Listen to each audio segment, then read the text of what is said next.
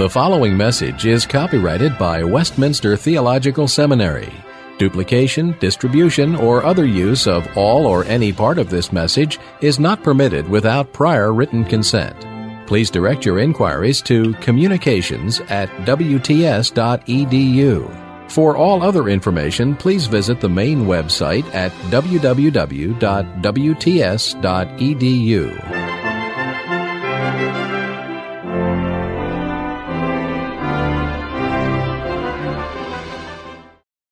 course purpose, I've tried to summarize it there uh, to um, interpret, understand, and apply the parables and uh, miracle stories that are in the four Gospels. Uh, but that is, uh, involves a large number of aspects. Uh, the structure of the accounts, including genre questions, relation to Old Testament, relation to the purposes of the particular Gospels, relation to the climactic events of the crucifixion and resurrection of Christ, relation to systematic theology, relation to our time. I'm not so good on that last one, but um, it is an integral part of total understanding, I believe.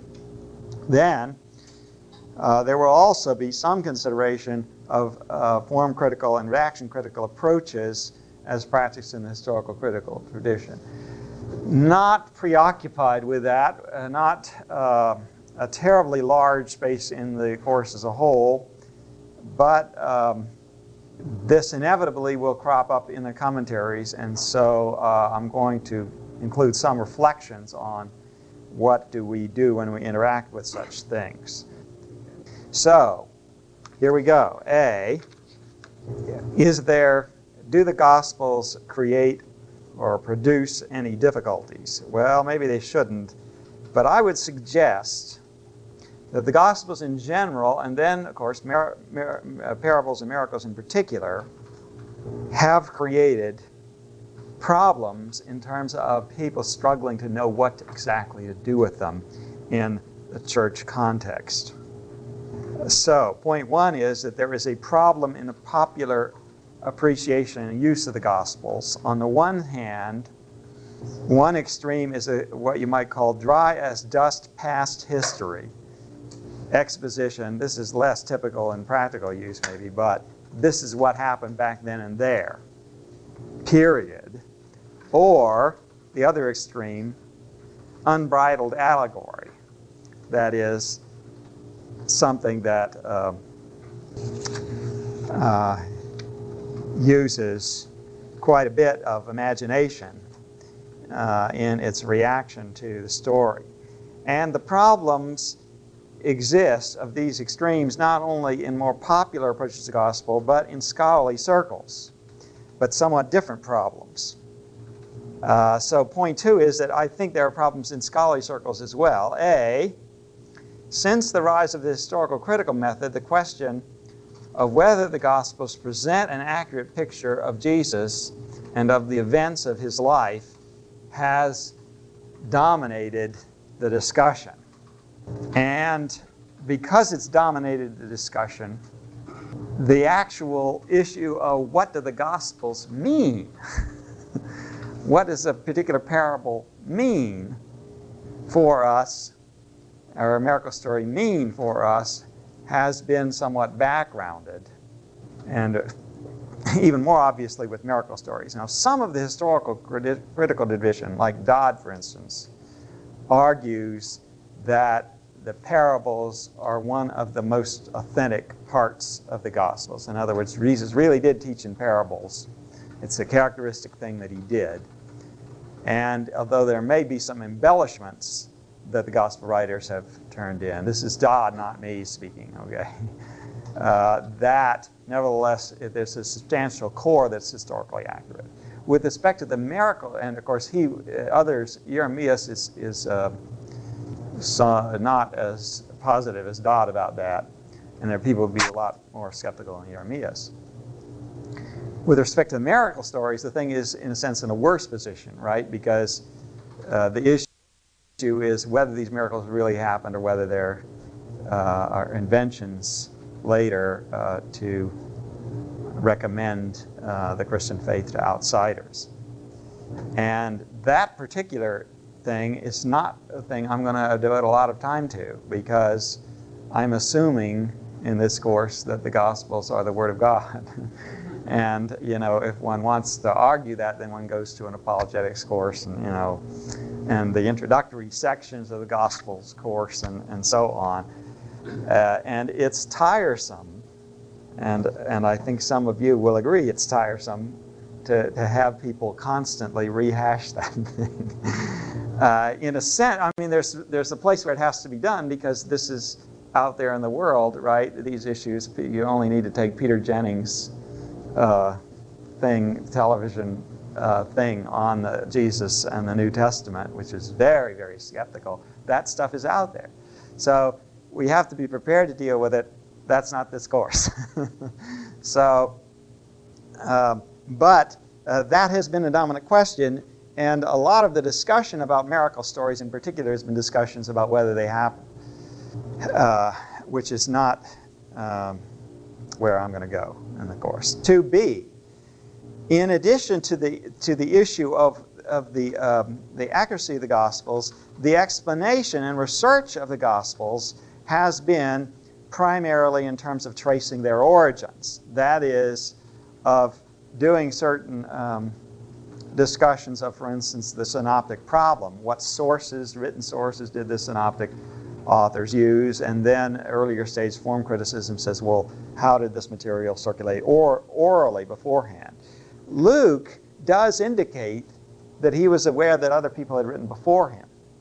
So uh, there is, at least for Luke, some degree of this, although you know, Luke indicates that other people had undertaken to, to compile a narrative. He doesn't say point blank whether he used the sources, those other people. It's perhaps plausible to assume that he did if he's aware of those other things, but he doesn't say that he did. So, so um, a lot has to be um, uh, a matter of speculation as to what happened. And Point three, then, is over against this scholarly movement until recently. Now, recently, I should say, before I get into point three, recently we've had an influx of literary approaches to the Gospels and to other biblical literature.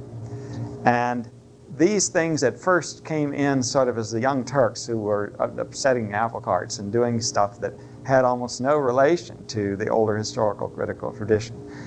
Now there's a lot of people who are paying, you know, one foot in both camps, who are paying attention to what's happening. Uh, but the literary approaches are not what I was describing at this point. It was the things up till about 1980, but still continuing, that are looking at gospel origins. Point three is, over against this, these developments in the scholarly and popular world, I am saying, and we'll develop this a little more, two things. A, one is or, or the first of these, A, that there is analogy between the once for all events in the Gospels, both miracles and parable teaching, analogy between then and now. But an analogy means that there's continuity and discontinuity, and that's going to be the struggle over and over again. So, you know, on the one side, remember the popular approach, right? Either the dry as dust, this happened back there, that's emphasizing the discontinuity but to the point where it's difficult to see any application, right? J- Jesus did these things, but that's of historical interest. But uh, you know, no Christian can really be very satisfied with that being the only thing you say. So maybe on top of that, you say, well, it proves that he was divine and that his claims were true. Okay. Is there anything more, right, than we that we gain from this? So, over against that, uh, extreme emphasis on the discontinuity and the uniqueness of the events, I'm saying there is analogy between those and uh, present salvific realities. And then over against the extremes of an allegorical approach, which tends to then stress nothing but the continuities, uh, I'm going to uh, steer something of a middle course. Then point B is over against the scholarly tendency to look at the Gospels in terms of the origins, uh, my reply is the meaning of a gospel is what it says, not the history of its origins. Now, if you've been in my hermeneutics class, that should not be an unfamiliar thought. Uh, now, let's give an example. And this is primarily just to further illustrate the problems. Luke 14, 1 to 6 a miracle story. One Sabbath, when Jesus went to eat in the house of a prominent Pharisee, he was being carefully watched. There in front of him was a man suffering from dropsy. Jesus asked the Pharisees and experts in the law, Is it lawful to heal on the Sabbath or not? But they remained silent. So, taking hold of the man, he healed him and sent him away.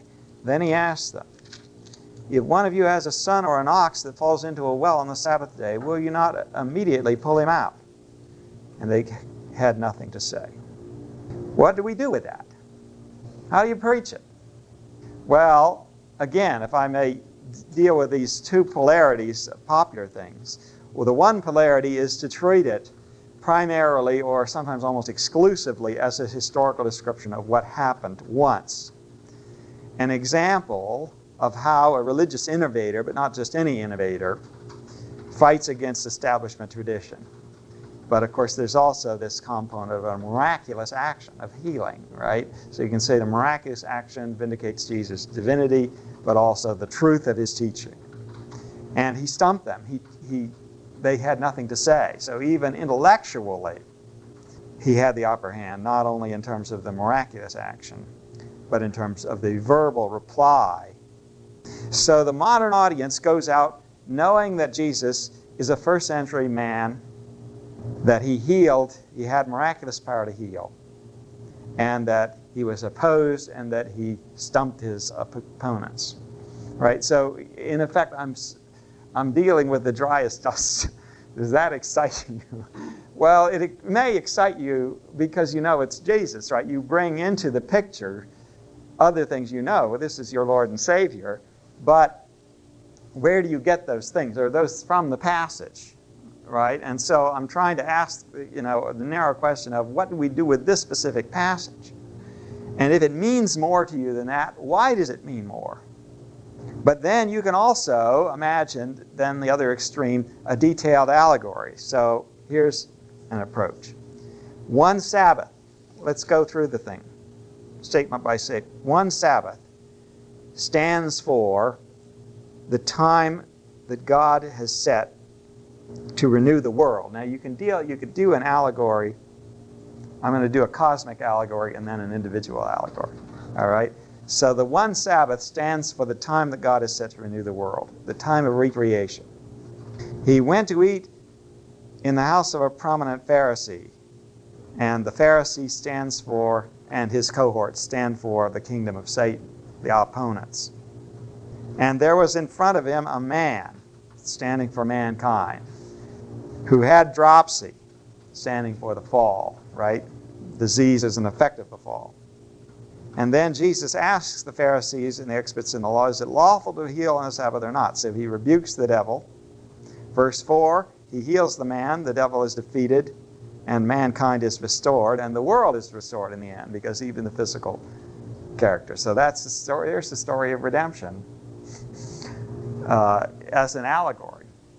Are you comfortable with that? All right. Let me give you an individual allegory on the same passage. The time, the one Sabbath, is the time of conversion or of spiritual crisis. Okay? And Jesus went to, to the house of a prominent Pharisee. He was being carefully watched. Again, there are people who are trying to prevent a person's conversion. There is in front of him a man. This is the pre convert. right? The unregenerate, suffering from dropsy, suffering from sin. And Jesus asks the Pharisees and the experts in law, is it lawful to heal on the Sabbath or not? So, in effect, he rebukes the system of this world that holds the man captive. They remain silent, so taking hold of the man, that is, the individual is converted. He's healed, he's healed spiritually. All right, now, you don't like that. Well, let me give you a moralistic, let me give you a moralistic use of this. This story teaches that one may perform deeds of mercy on the Sabbath. That is a real, you've been in Presbyterian circles very long, you know that is a real issue, right? if Sabbath is the day of rest, if the Sunday is the, uh, you know, the Christian Sabbath, what is lawful to be done? And uh, this was a deed of mercy and then endorses, for instance, the uh, activity of Christian nurses may work in hospitals um, on Sunday.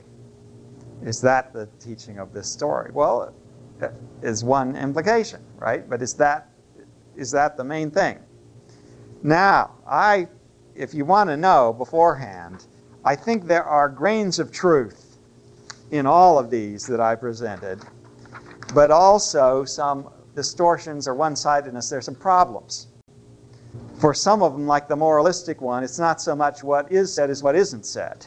Okay, so that the deduction would be fair enough, but but if that's all you do with every story in the Gospels, you see, is that, are you really getting the whole picture? Well, I've got a second example, but um, uh, yeah, I think you can, you get the point here. Okay. Um, so uh, A, that's 2A. 2A is saying basically that despite a kind of simplicity, uh, a glorious simplicity to the Gospels, a glorious accessibility to, to you know, ordinary people who read them. And yet there, is, there are challenges here, particularly for the preacher and for the student of Scripture to say, what do I do other than read the Gospels? you know, like an ordinary person would read them. How are the Gospels intended to be used? That's the question, okay? So capital B, on the way to answering that question, is considering the Gospels in terms of their genre. What are they? So, several points here. Point one, they are divine. That is, they are only properly treated when acknowledged to be the Word of God written. Now, that could be that would should be said of uh, other books of Scripture, of course. But there are some immediate implications. Now, much of what I'm going to be saying here is obvious, but bears saying right? Because uh, we got to remind ourselves of these things. So, two implications. A, uh, no anti supernaturalism, denying, for instance, that this leper was really healed, of saying, oh, you know, there was some underlying event, but, but less than supernatural. And B, it means also that I think we are steered away from a flat reading that treats these things as a bare record of past events. God caused this to be written, not simply, in other words, it wasn't just Luke we've been looking at saying, um, you know, somebody somewhere may be interested in what happened, so I'll just write down one thing after another. But God purposing to write for our benefit.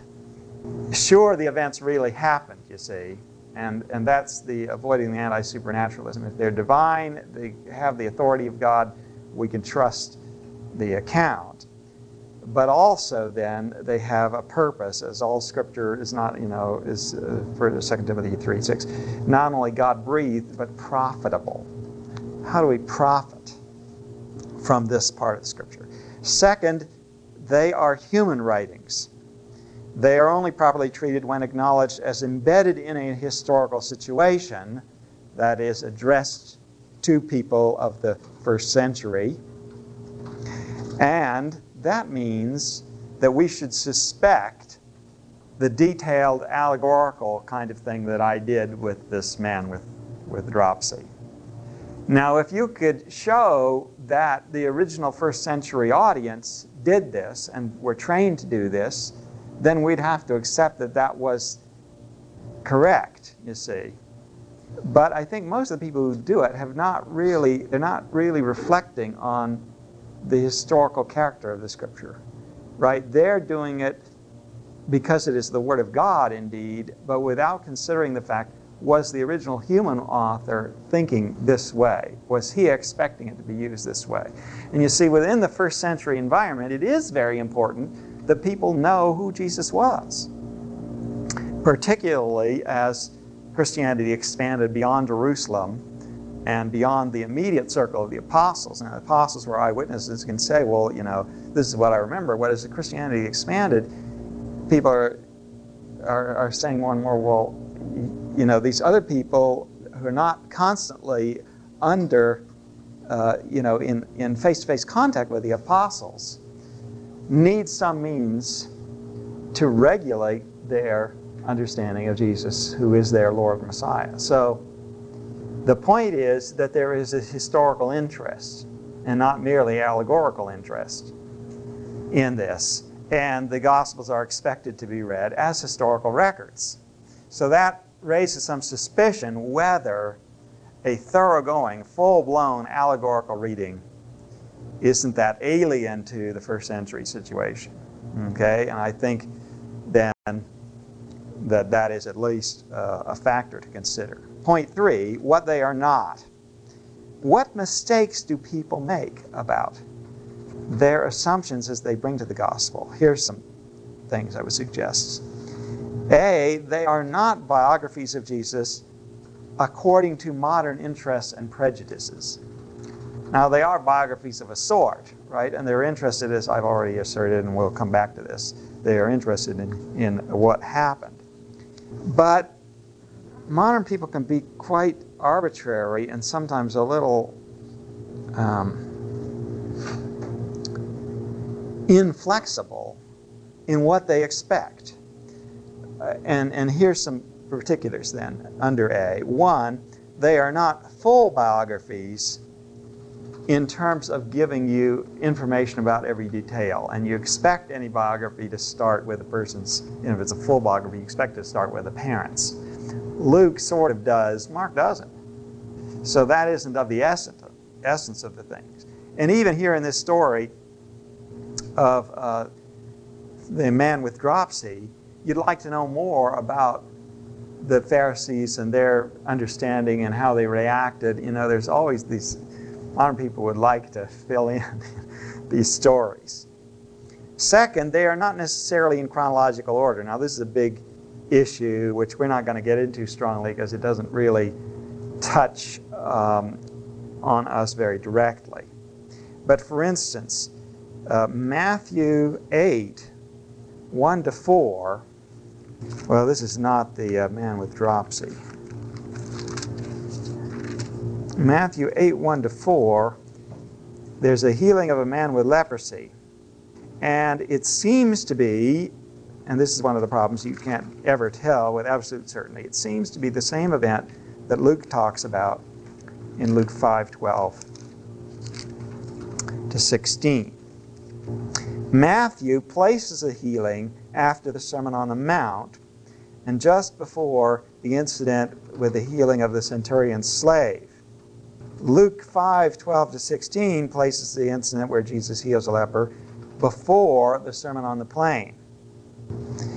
Although, if you look carefully at Luke, there's nothing in Luke that says, now after this, Jesus stood and taught the people. In Matthew, there is a transition that looks like uh, uh, look at 8 1. When he came down from the mountainside, large crowds followed him. A man with leprosy came and knelt before him and said, that seems to be an assertion of a chronological order.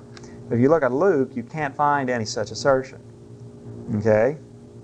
So the point then is that unless you've got, in particular cases, you do sometimes have assertions that one thing is one after another, right after the other. But apart from those specific assertions, the point is it's not necessarily all in chronological order. Although as we read it, a lot of modern people assume, oh well, you know, because you expect to read a story in chronological order.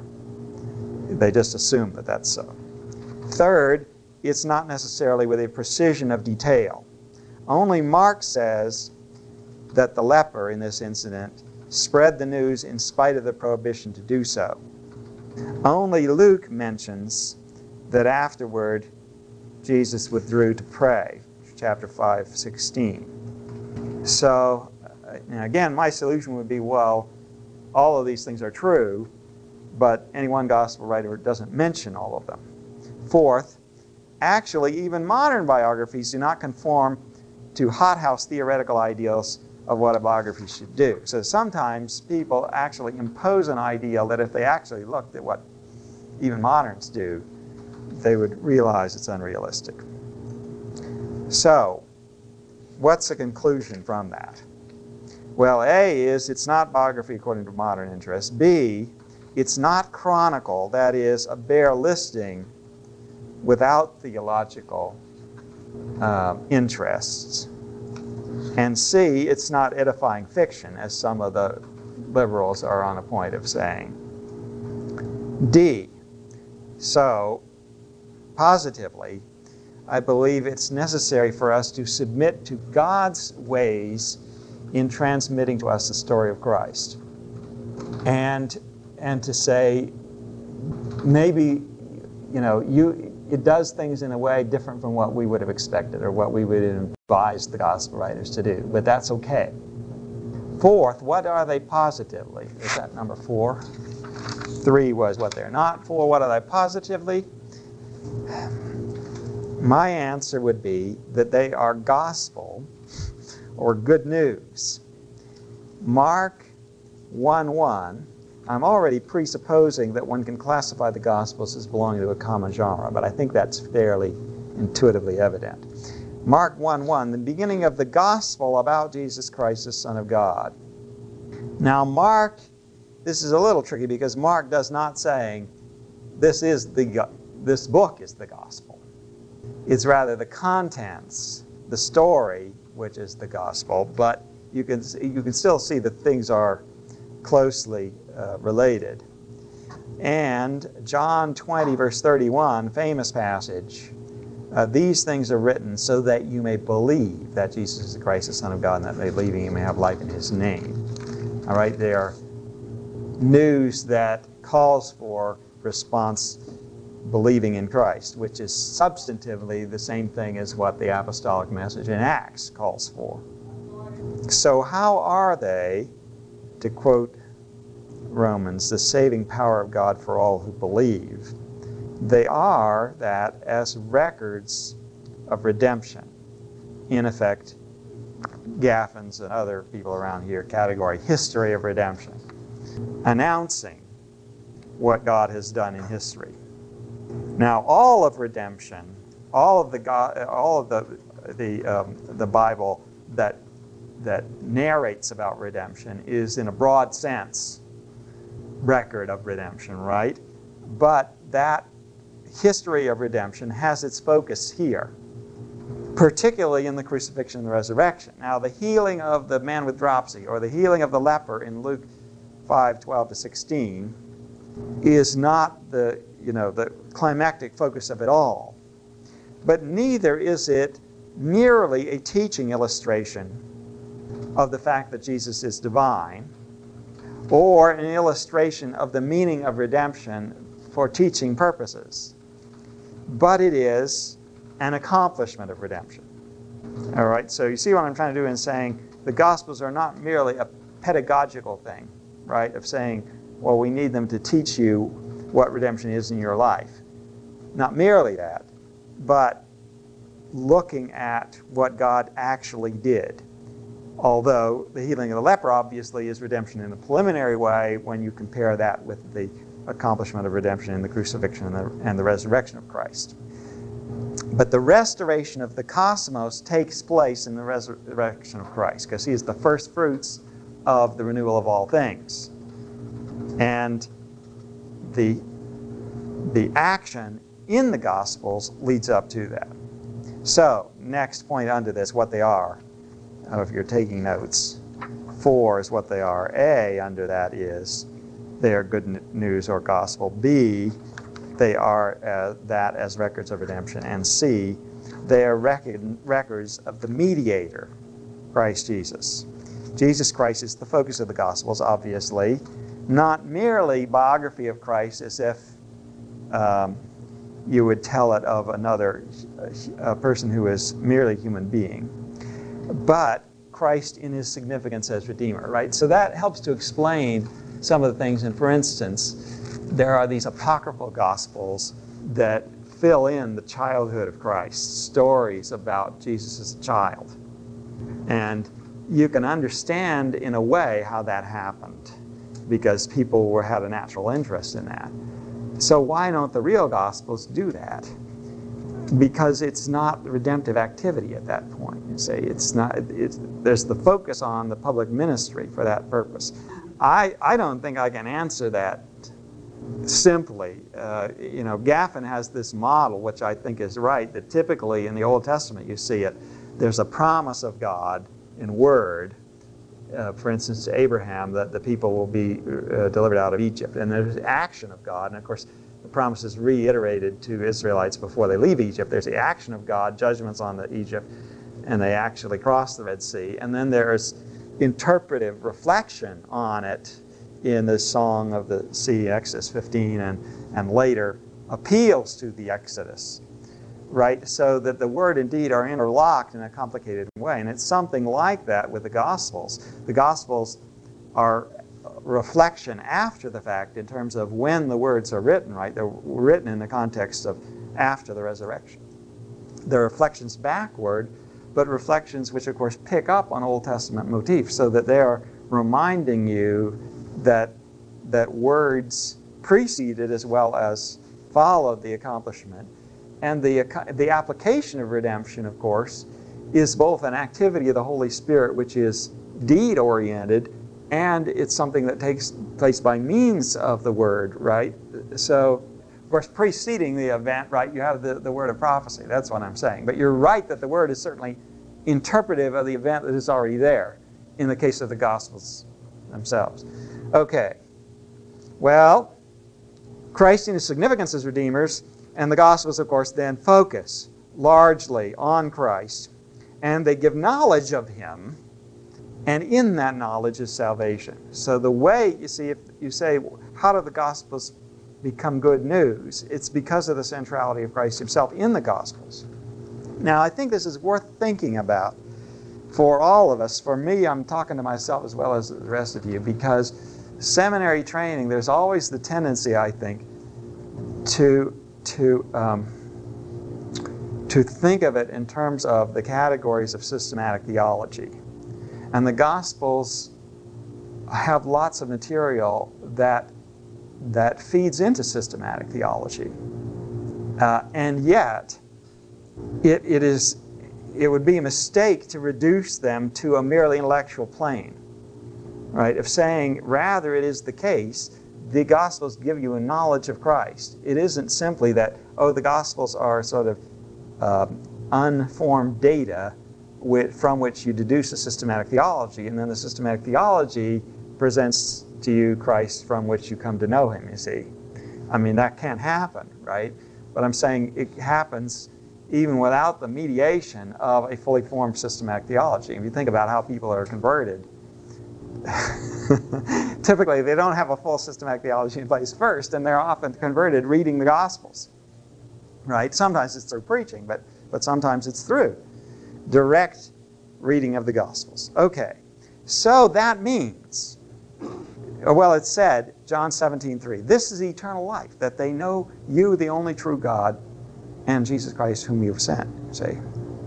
Right? That is eternal life. And to know Christ is to know Him as He's presented in the Gospels. The Gospels have a central role, in fact, in the Christian life in that respect. What does so you come back to something like the healing of the leper, Luke 5, or the healing of the man with dropsy. And we ought to be asking ourselves, what does this story say about Christ? What does it say about his power? Surely, and it does, I think every one of the miracle stories indirectly is an indication of his deity. What does it say about his attitude toward human need? What does it say about his attitude toward Moses? Right? Because here, you know, the Sabbath question comes up in this case of the dropsy. With the leper, it's the, the issue of uncleanness, which is a Mosaic uh, category. And actually, in that story, uh, Jesus says, Go and show yourself to the priests as Moses commanded for proof to the people. So, all of these things, that source of questions, should be uh, on our minds as we're reading and reflecting about the Gospels. Now, capital C then, general principles concerning the applicability of the Gospels. Okay, if we've got at this point something of a vague sense. They're going to be applicable. How do we handle that applicability? And I'll give, let's take a five minute break and uh, before I start into that area. Capital C, general principles concerning the applicability of the Gospels. One is the clarity of Scripture. Westminster Confession of Faith, chapter 1, verse 7, or section 7. All things in Scripture are not alike plain in themselves, nor alike clear unto all. Interesting qualification, right, that some people do not realize. Yet those things which are necessary to be known, believed, and observed for salvation are so clearly propounded and opened in some place of Scripture or other, that not only the learned, but the unlearned, in a due use of the ordinary means, may attain unto a sufficient understanding of them. Well, a little um, bit dated in its way of phrasing it, but you understand what it means. Now, what does that mean? That means that there is room for complexities in the Gospels, right? That not everything may be easy. Alongside with what John says, these things are written that you believe that Jesus is the Christ, the Son of God, and that believe me, you may have life in His name. The basic message is clear. So there is a basic applicability on the level of the basic message. And I think you can go a little further than the Westminster Confession does. Psalm 119, verse 130, Psalm 19, verse 7, the latter says, The testimony of the Lord is sure, making wise the simple. I think goes a little further in basically saying it's not only true of Scripture taken as a whole, the entirety of the Bible, but it's true of parts of Scripture too, that they are making capable of making wise the simple. So that the clarity issue applies to, to um, bite sized portions of Scripture as well. But again, it would be clarity qualified, I think, in the way that the Westminster Confession does, of saying it doesn't mean that every aspect of a particular verse is clear, but that it is uh, capable of making us wise. Okay, now what about the clarity of the Gospels in particular? So, point two, point one is clarity of Scripture, point two, the clarity of the Gospels. They are historical records or reports. Perhaps more than this, but at least this, and I would even say primarily this. And I think that ordinary believers have had a kind of instinct here, although, you know, they sometimes have not looked at all the niceties and all the scholarly debates and stuff. When people say that this is edifying fiction, then they are they get their backs up, right? They're they're ready to fight because it just doesn't look that way. And and I think you've got to say, you know, and I'm talking against the concept against the background of concept of a genre, right? Because technically one can believe in the inerrancy of the Bible and do anything with it if one is tricky enough in view in one's concept of genre. That is, you can say the Bible is inerrant, but it never claimed to, that these things were historical. And Bultmann, though he didn't believe in biblical inerrancy, he easily could have, because he could, could have said, that the, the, the point of the Gospels is to give you a sort of existential experience of renewal. And it doesn't matter from the standpoint of the Gospel's own purposes whether it's you know, historically grounded or not, you see. So they are inerrant in what they claim, but what they claim is, is very ahistorical, right? He could have done that kind of move. And the point is, if you've got a radical enough hermeneutic, then you know, the God, the, any part of the Bible can be made to mean something very different than what it actually means. So this is something where it really does become a genuine issue. Well, why is this of, of interest to us? Because I think people's instincts, knowing that this is from God, of saying God knew what he was doing, he makes his word accessible. Meaning, if it looks like history, it is history, right? So there's a certain proper naivety of saying the burden of proof is on somebody who's going to come up with some crazy idea of saying it isn't what it appears to be. And this, it does touch on things like Robert, our friend Robert Gundry, who is an evangelical who believes in the inerrancy of Scripture, who wrote a commentary on Matthew, which is both famous and infamous, because it got him kicked out of the Evangelical Theological Society. Why did it get him kicked out?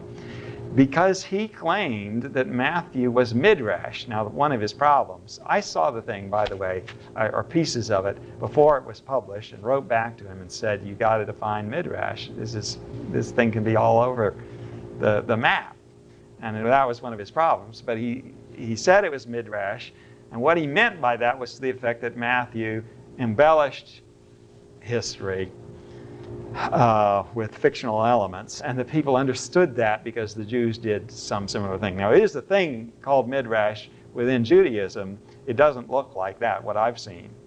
As a genre, it'll quote a line of scripture and then it'll develop it, you see. So it's a specific genre that does it.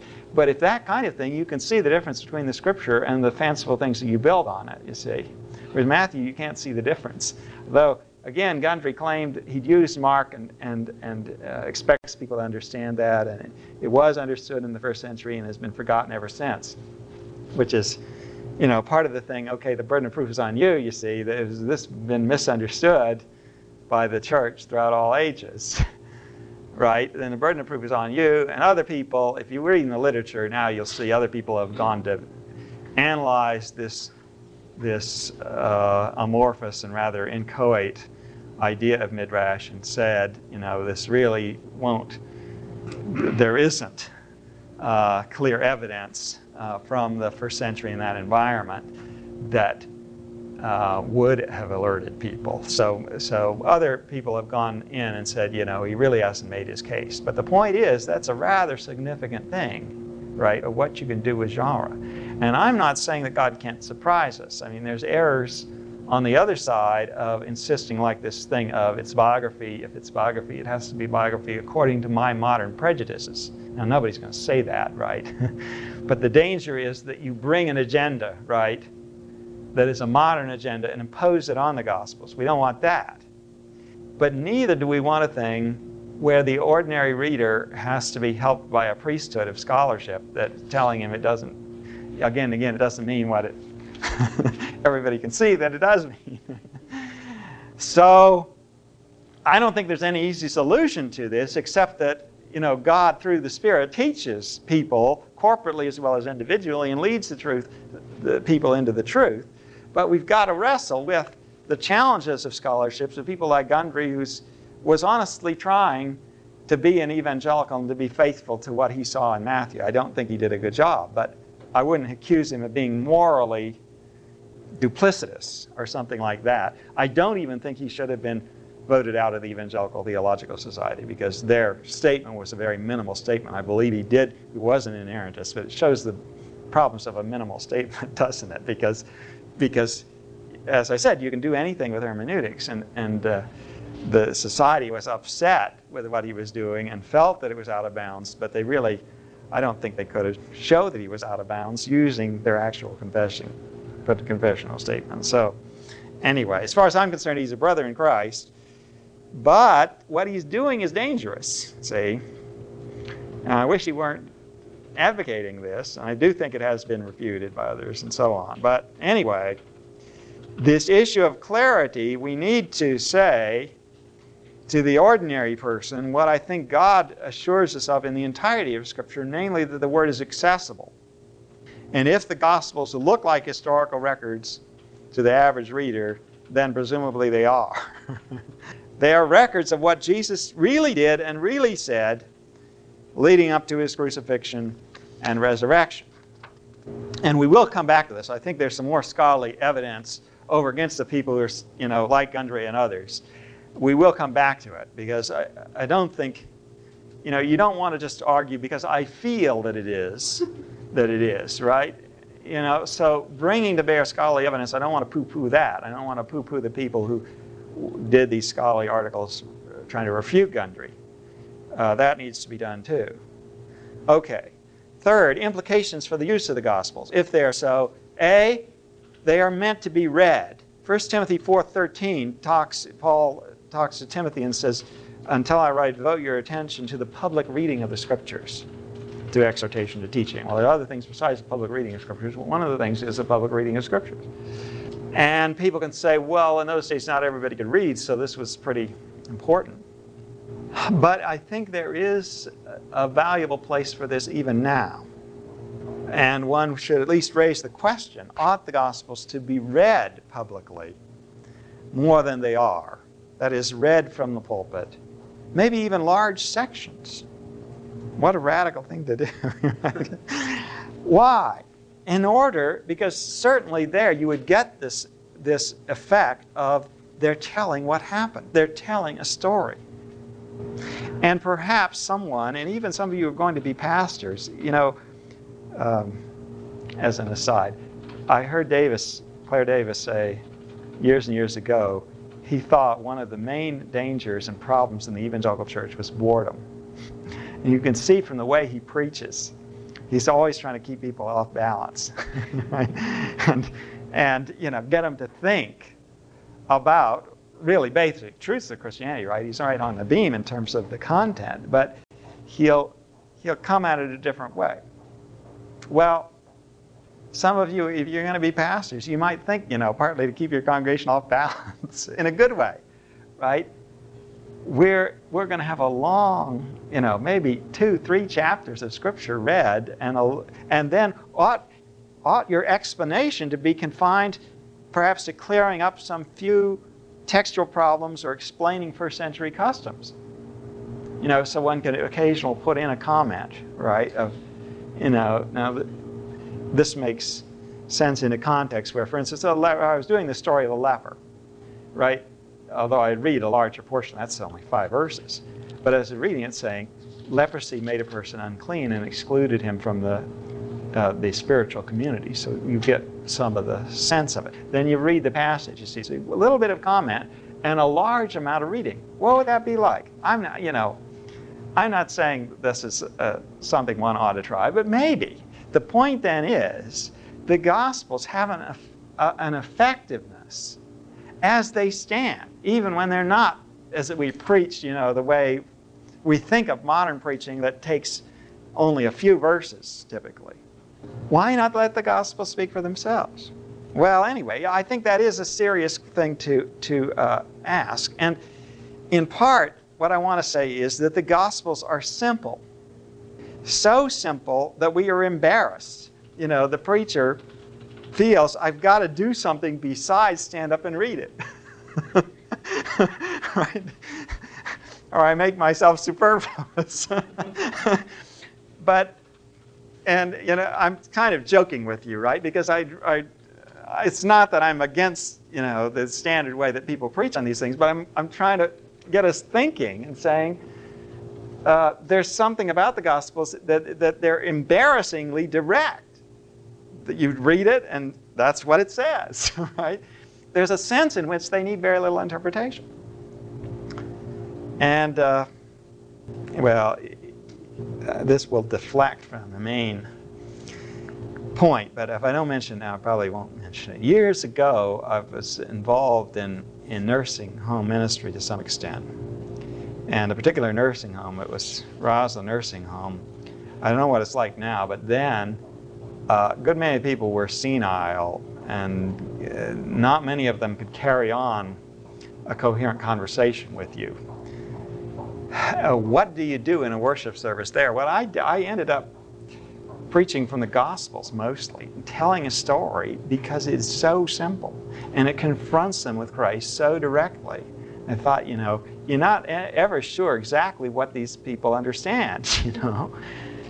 But they can be saved, or the, those who are already saved can be edified by, by the very simplicity of the Gospels uh, and their story. So, anyway, it's, it's something to, to, to uh, take very seriously, I think. Uh, that's A, they're meant to be read. B, can anyone give a dogmatic answer to what one does beyond that reading without infringing on the sufficiency of Scripture. Now, what I'm after here is to say that there are some people with a recipe of how to preach. Where do they get the recipe? Does it really come from Scripture, you see? Or is it a convenient rule of thumb, right? Which then, you see, if you and you don't want to have a recipe that is in addition to Scripture. The recipe, in fact, easily becomes the tradition of men. it's exactly you know what Jesus criticized. I can remember the story Thomas Howard in his his autobiography talked about. He grew up in evangelical circles and then started questioning the whole thing. And there came a time when he was just reading through the Gospels in Greek, reflecting, you know, trying to get independent of his tradition what was really there. I ended up a Roman Catholic, which I can't approve. But um, anyway, this there's a kind of ultimacy to the Gospels, you see, and we don't want to sort of straitjacket them by something that would be just a recipe. Now, that doesn't mean there aren't the rules of thumb, right, as we wrestle with this. But, but in another way, what I'm saying is, I, as the professor, I can't give you definitive answers beyond sending you back to the Gospels. Uh, in danger of having everybody walk out, walk out of my course. if I gave you the definitive answers, it would be in danger of being some sort of, uh, I don't know, some sort of screen that would keep you from the direct encounter with the God of Scripture who is speaking to you in the Christ of Scripture who is speaking to you in the gospel. In other words, there's nothing more direct than this. Okay, four. I'm nevertheless going to continue teaching. uh, four, they are enriched history. What do I mean by that? You know, we've said they're historical records, right? At least. Enriched history. How so? A, they are theocentric. That is, they're concerned with God, of course, who is acting in Christ. And even though there's not a lot of explicit mentions of God the Father, it's clear from you know those key points in which he does come into the picture, for the baptism of Jesus. It's clear, and from Jesus' own statements of a relationship to the Father, that he is constantly involved in the events, as is Christ himself. So it is God centered, and God is the same God now. Hebrews 13, verse 8 Jesus Christ is the same yesterday, today, and forever. And Christ is the same Christ. And that, of course, is very important in terms of saying, uh, answering the dry as dust approach. This happened back there, but you see, now immediately it, it is addressing you and I here and now because God is the same. Luke 5, 12 to 16. The, the uh, story, and I keep referring to this, I might as well go back. Let's read it so we make sure we know what it is. Luke 5, 12. While Jesus was in one of the towns, a man came along who was covered with leprosy. When he saw Jesus, he fell with his face to the ground and begged him, Lord, if you are willing, you can make me clean.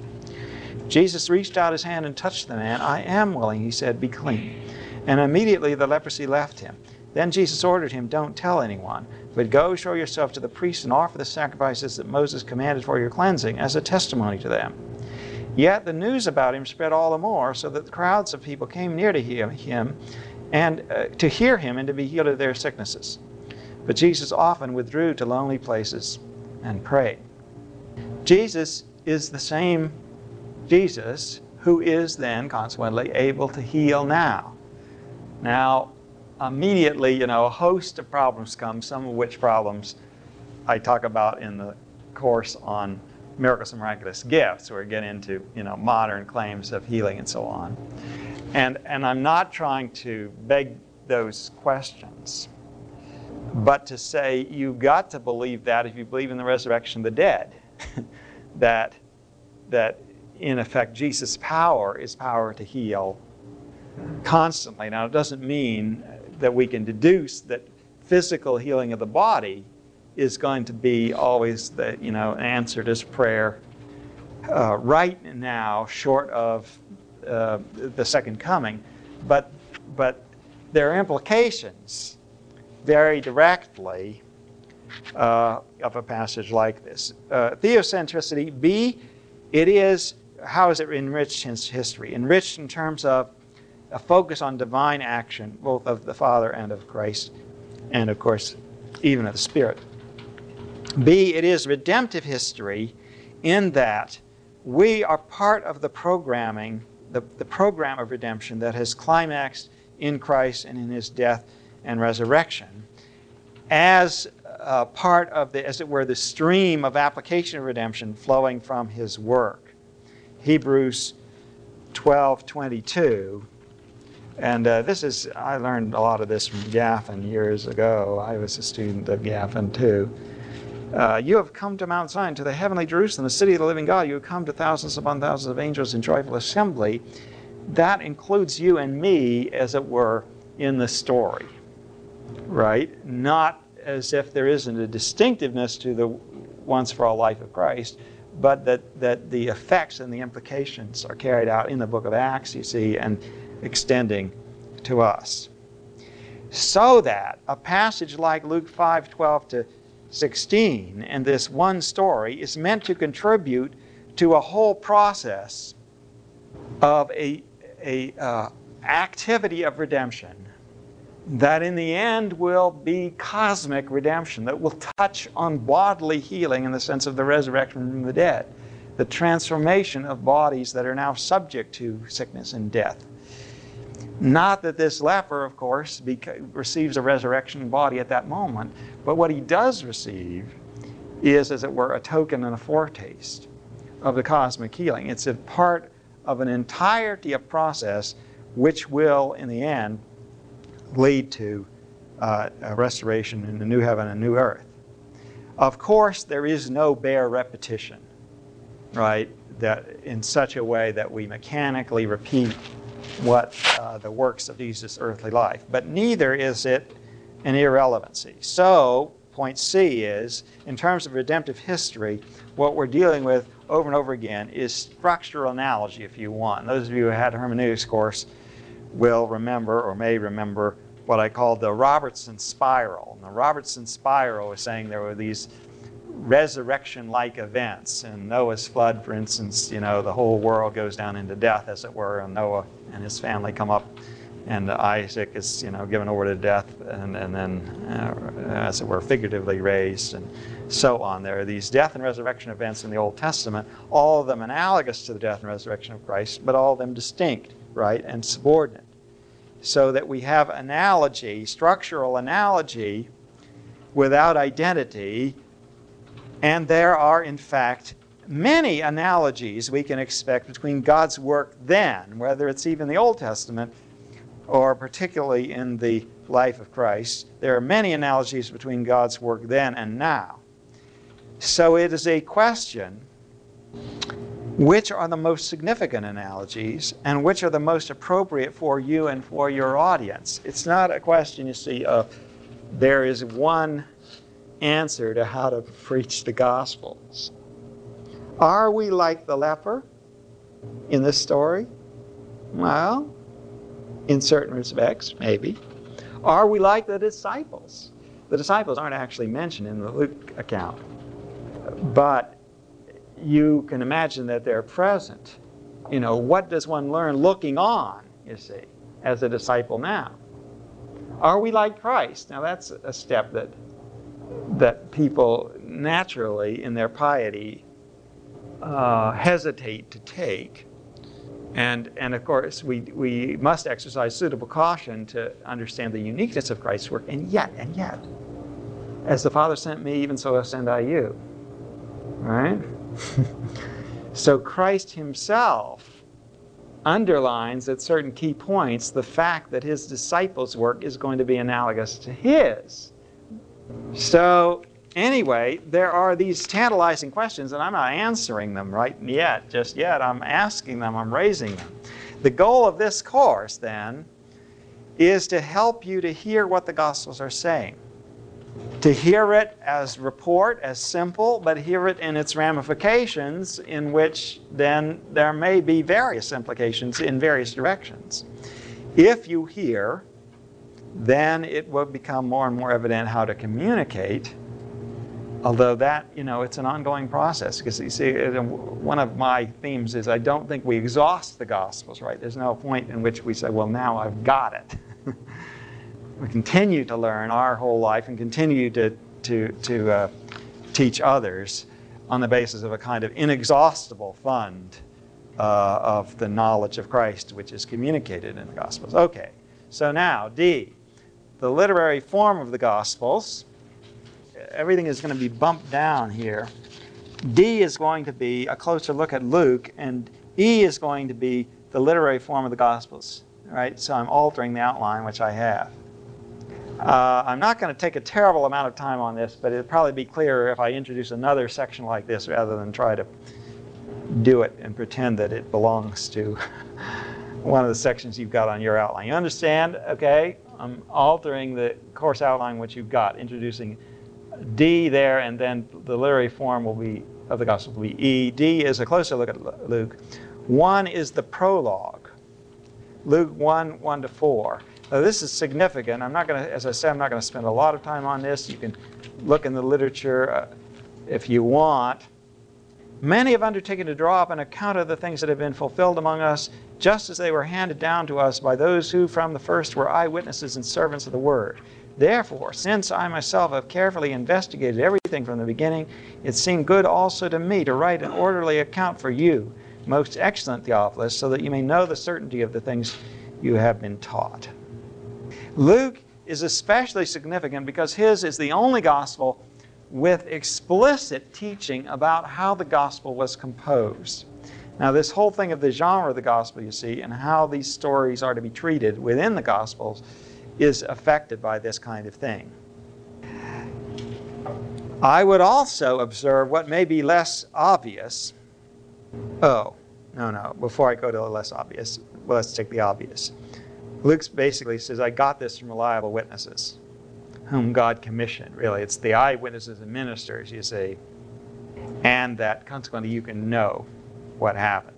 So there's a stress already on the historical reality of this. And that leads to point A, subpoint A under the prologue, Luke and history writing. You can see Stonehouse's book, Luke's Witness. Well, I, I gave you, I think, Stonehouse wrote more than one book, and then they were combined into the Witnesses Synoptics to Christ. Okay, so it's the one on Luke that's now a subchapter of the one on the Synoptics. Stonehouse uh, has a long discussion of this, very good discussion. This prologue, what's less obvious is that this prologue is not completely unique in the type of thing that it says. Readers, I believe, in the first century environment would have recognized some tantalizing similarities with other things written in about Luke's time. There are some things that are common to many rhetorical prefaces in Greek literature the use of polloi, many, and the mention of one's difference from other writers. Luke compares himself, contrasts, compares, uh, you know, mentions what other people have done. In history writing, Diodorus of Sicily, the Library of History, Book 132, that's 1.3.2, something similar. Dionysius of Halicarnassus, Roman Antiquities. These are both about first century now. 1.5.4. And above all, Josephus, Jewish War 1.1. Now, this is about 90 AD, maybe it was written. But the point is, this Josephus wasn't inventing a thing, but was in a certain tradition. And uh, these people were all doing this kind of thing. But the Jewish war is particularly striking.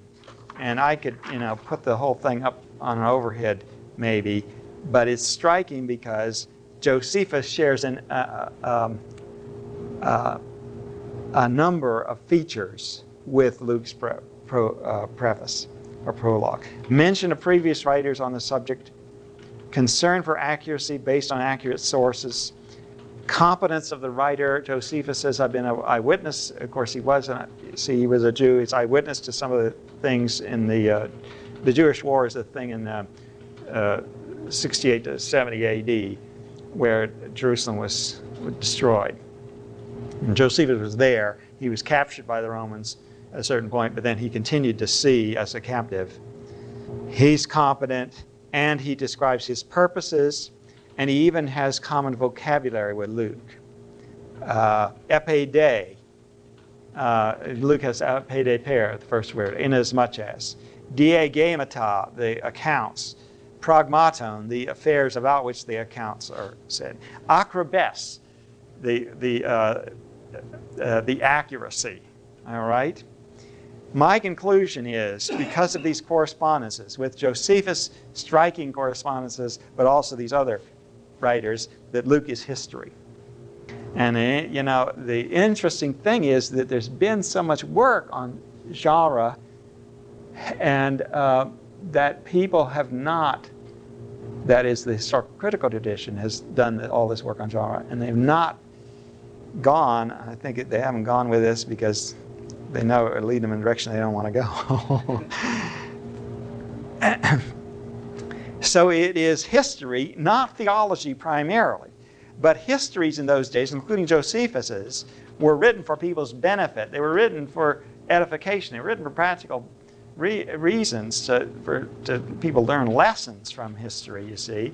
That didn't mean it was inaccurate. In fact, if it was inaccurate, then when people discovered that, of course, they were likely to distrust the thing in the way of, you know, the lessons and moral things that they would otherwise gain, you see. So that in order to do that, you had to be accurate as well. So the point is there's no tension intrinsically between, between faithfulness to the facts and doing something, having a purpose. And again, this has been a problem in historical critical tradition. People claiming, since Luke is so clearly writing with theological interests, that shows that, you know, this is theology and not history, and people make these awful dichotomies.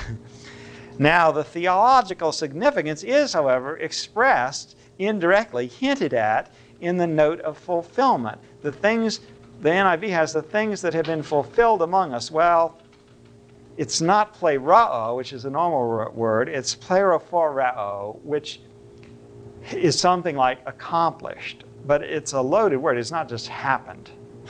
And so I think fulfilled is not that bad. It's a little more direct, perhaps, than what the way Luke said it in Greek.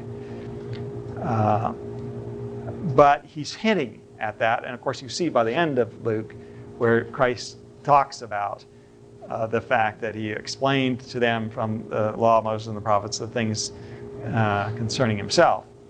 That Luke is clearly saying all along now, though you haven't maybe been aware of it, these things have been fulfillment of the Old Testament. So, uh, yes, he does have a theological interest. And he does, even in this word, I believe, carry a connotation of Old Testament fulfillment.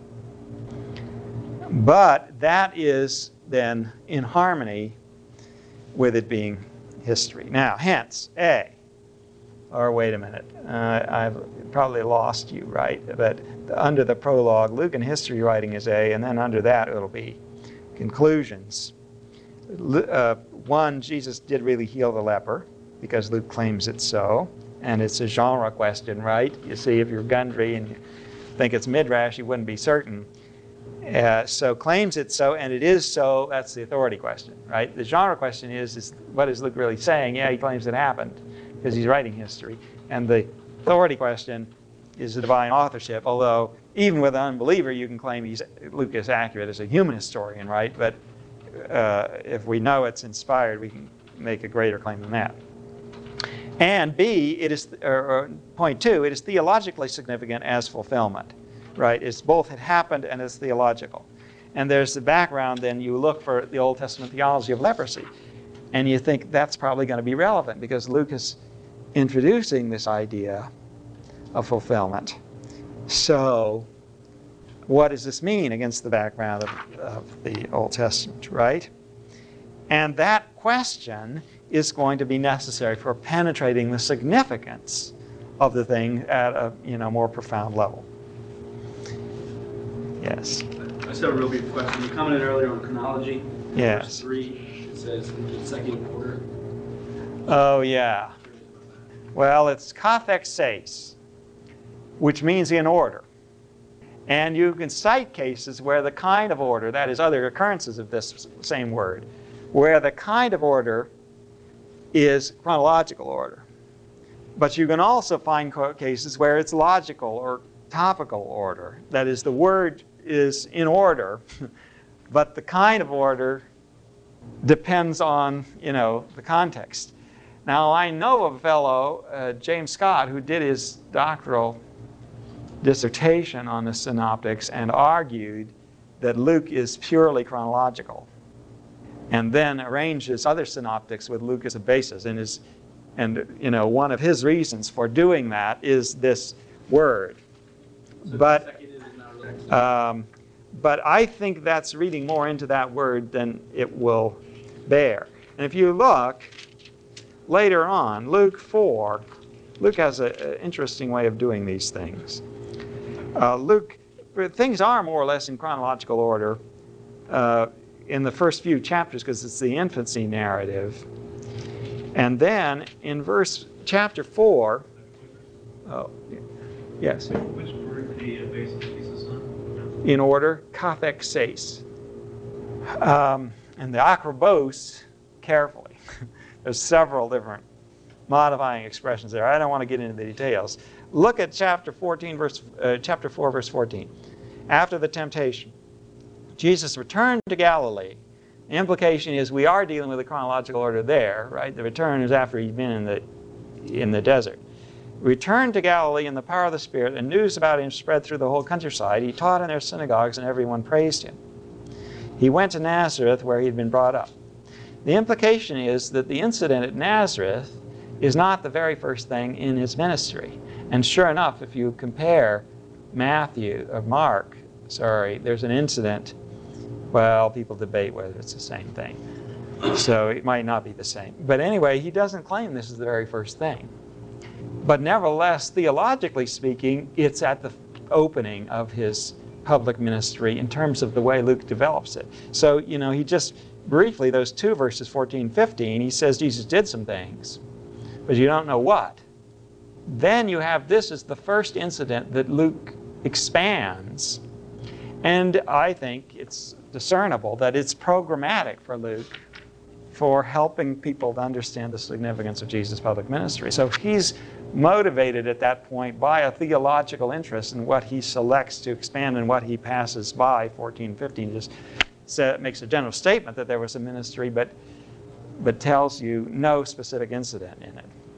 So that's somewhat of an example. Anyway, I, I didn't want to get bogged, more bogged down in this preface, but my argument at this point basically is you see that Luke is writing in the genre of Hellenistic history writing, and people could see the similarities between his prologue and Josephus's and Diodorus Sicily and so on. It's at least that, although then I think it's got this theological overlay. And it's interesting, after the prologue, Luke, the character of the Greek changes. You can see it. The prologue is one gigantic sentence, very well crafted. And then beginning in verse 5, it becomes far more like the Septuagint, which again introduces you to this atmosphere that is resonating with the Old Testament, you see. So there's a good deal of, of um, crafting there, but it is history writing. And then if you look at the other three Gospels and compare them with Luke, I would claim they're the same genre. If they're the same genre, they're history writing too, you see. So that by itself eliminates Gundry. Or at least says, you know, now you've got an even bigger burden on you because you've got to show that against all appearances, Matthew somehow, without saying it directly, has got all his first century readers to realize he's doing something quite different from Luke. I don't see it. I don't see how a first century reader is going to see it. I think Gundry has got almost an impossible task, right, to show. Sure, Matthew is a little bit different, right? It Opens with a genealogy rather than with a prologue. But that's Old Testament history writing genre, right? Just like Chronicles. well, anyway, you see the direction I'm going there. Yes. Uh, was Gundry ever read? Have you even looked at that? Was he ever? Is it read? Not that I know of. And so, uh, which again, I think, you know, I'm torn two ways because I can under, I can understand why the people didn't like what he was doing, but I don't agree that that it was right to throw him out. so, anyway, uh, all right, E, the literary form of the Gospels. And now we're on to this, uh, uh, what was D. Point one the summary is basically to say that not only are they history, but they tell a coherent story centering around the person of Christ and leading up to the climactic days of the crucifixion and resurrection. But now I want to say, in addition to that, point two, something about the rhetorical structure of the Gospels. And uh, some of you out of hermeneutics may know a little bit of what I'm talking about here, but let me give you, and maybe I should, this is going to be a puzzle to you a bit, uh, but this is a very detailed outline of all four Gospels, which I drew up years ago, partly using some linguistic techniques. I won't guarantee this is, you know, this is not definitive at all. It's rough, but I used some linguistic techniques to try to de- detect major breaks. And I was concerned uh, so this is just more for your reference, all right? Although I'll say a bit more about it later on in this section E. but uh, under point two, the rhetorical structure, what I'm after is plot development, or rather conflict development, or maybe rather both. The fact is that the story is heading somewhere. And this one is dealing with categories of plot and is oversimplified, is a schematic.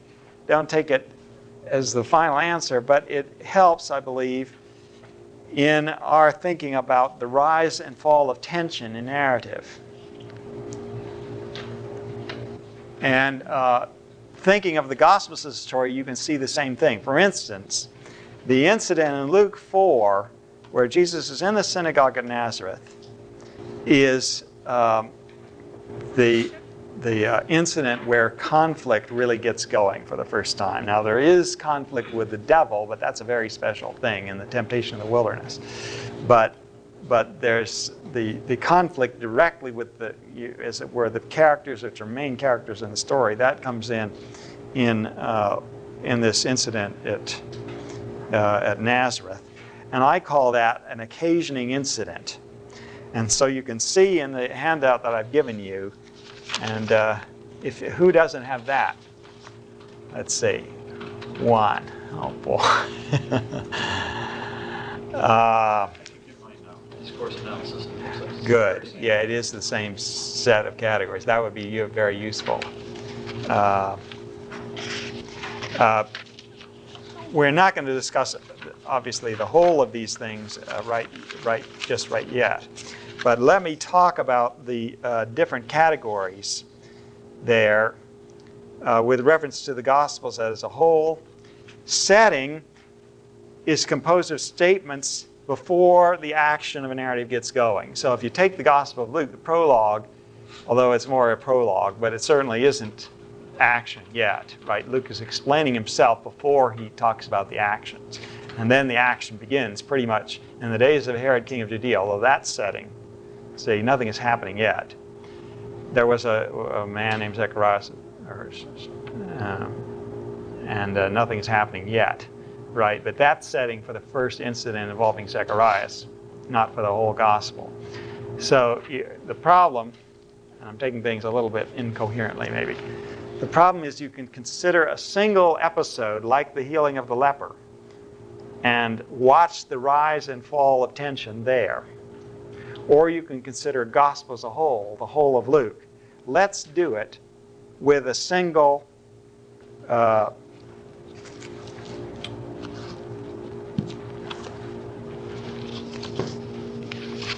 with a, a, single episode.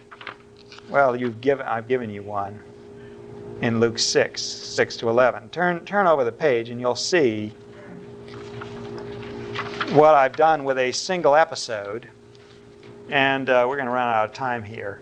Uh, we'll really have to do this next time. But what I'll do next time is show you what these categories look like, right? Uh, and then we'll talk about the organization of the gospel as a whole, as well as how it looks on the level of an episode. The purpose here is to grasp the gospels as stories, as things that have actions and events leading somewhere. So we'll have to take that up next time.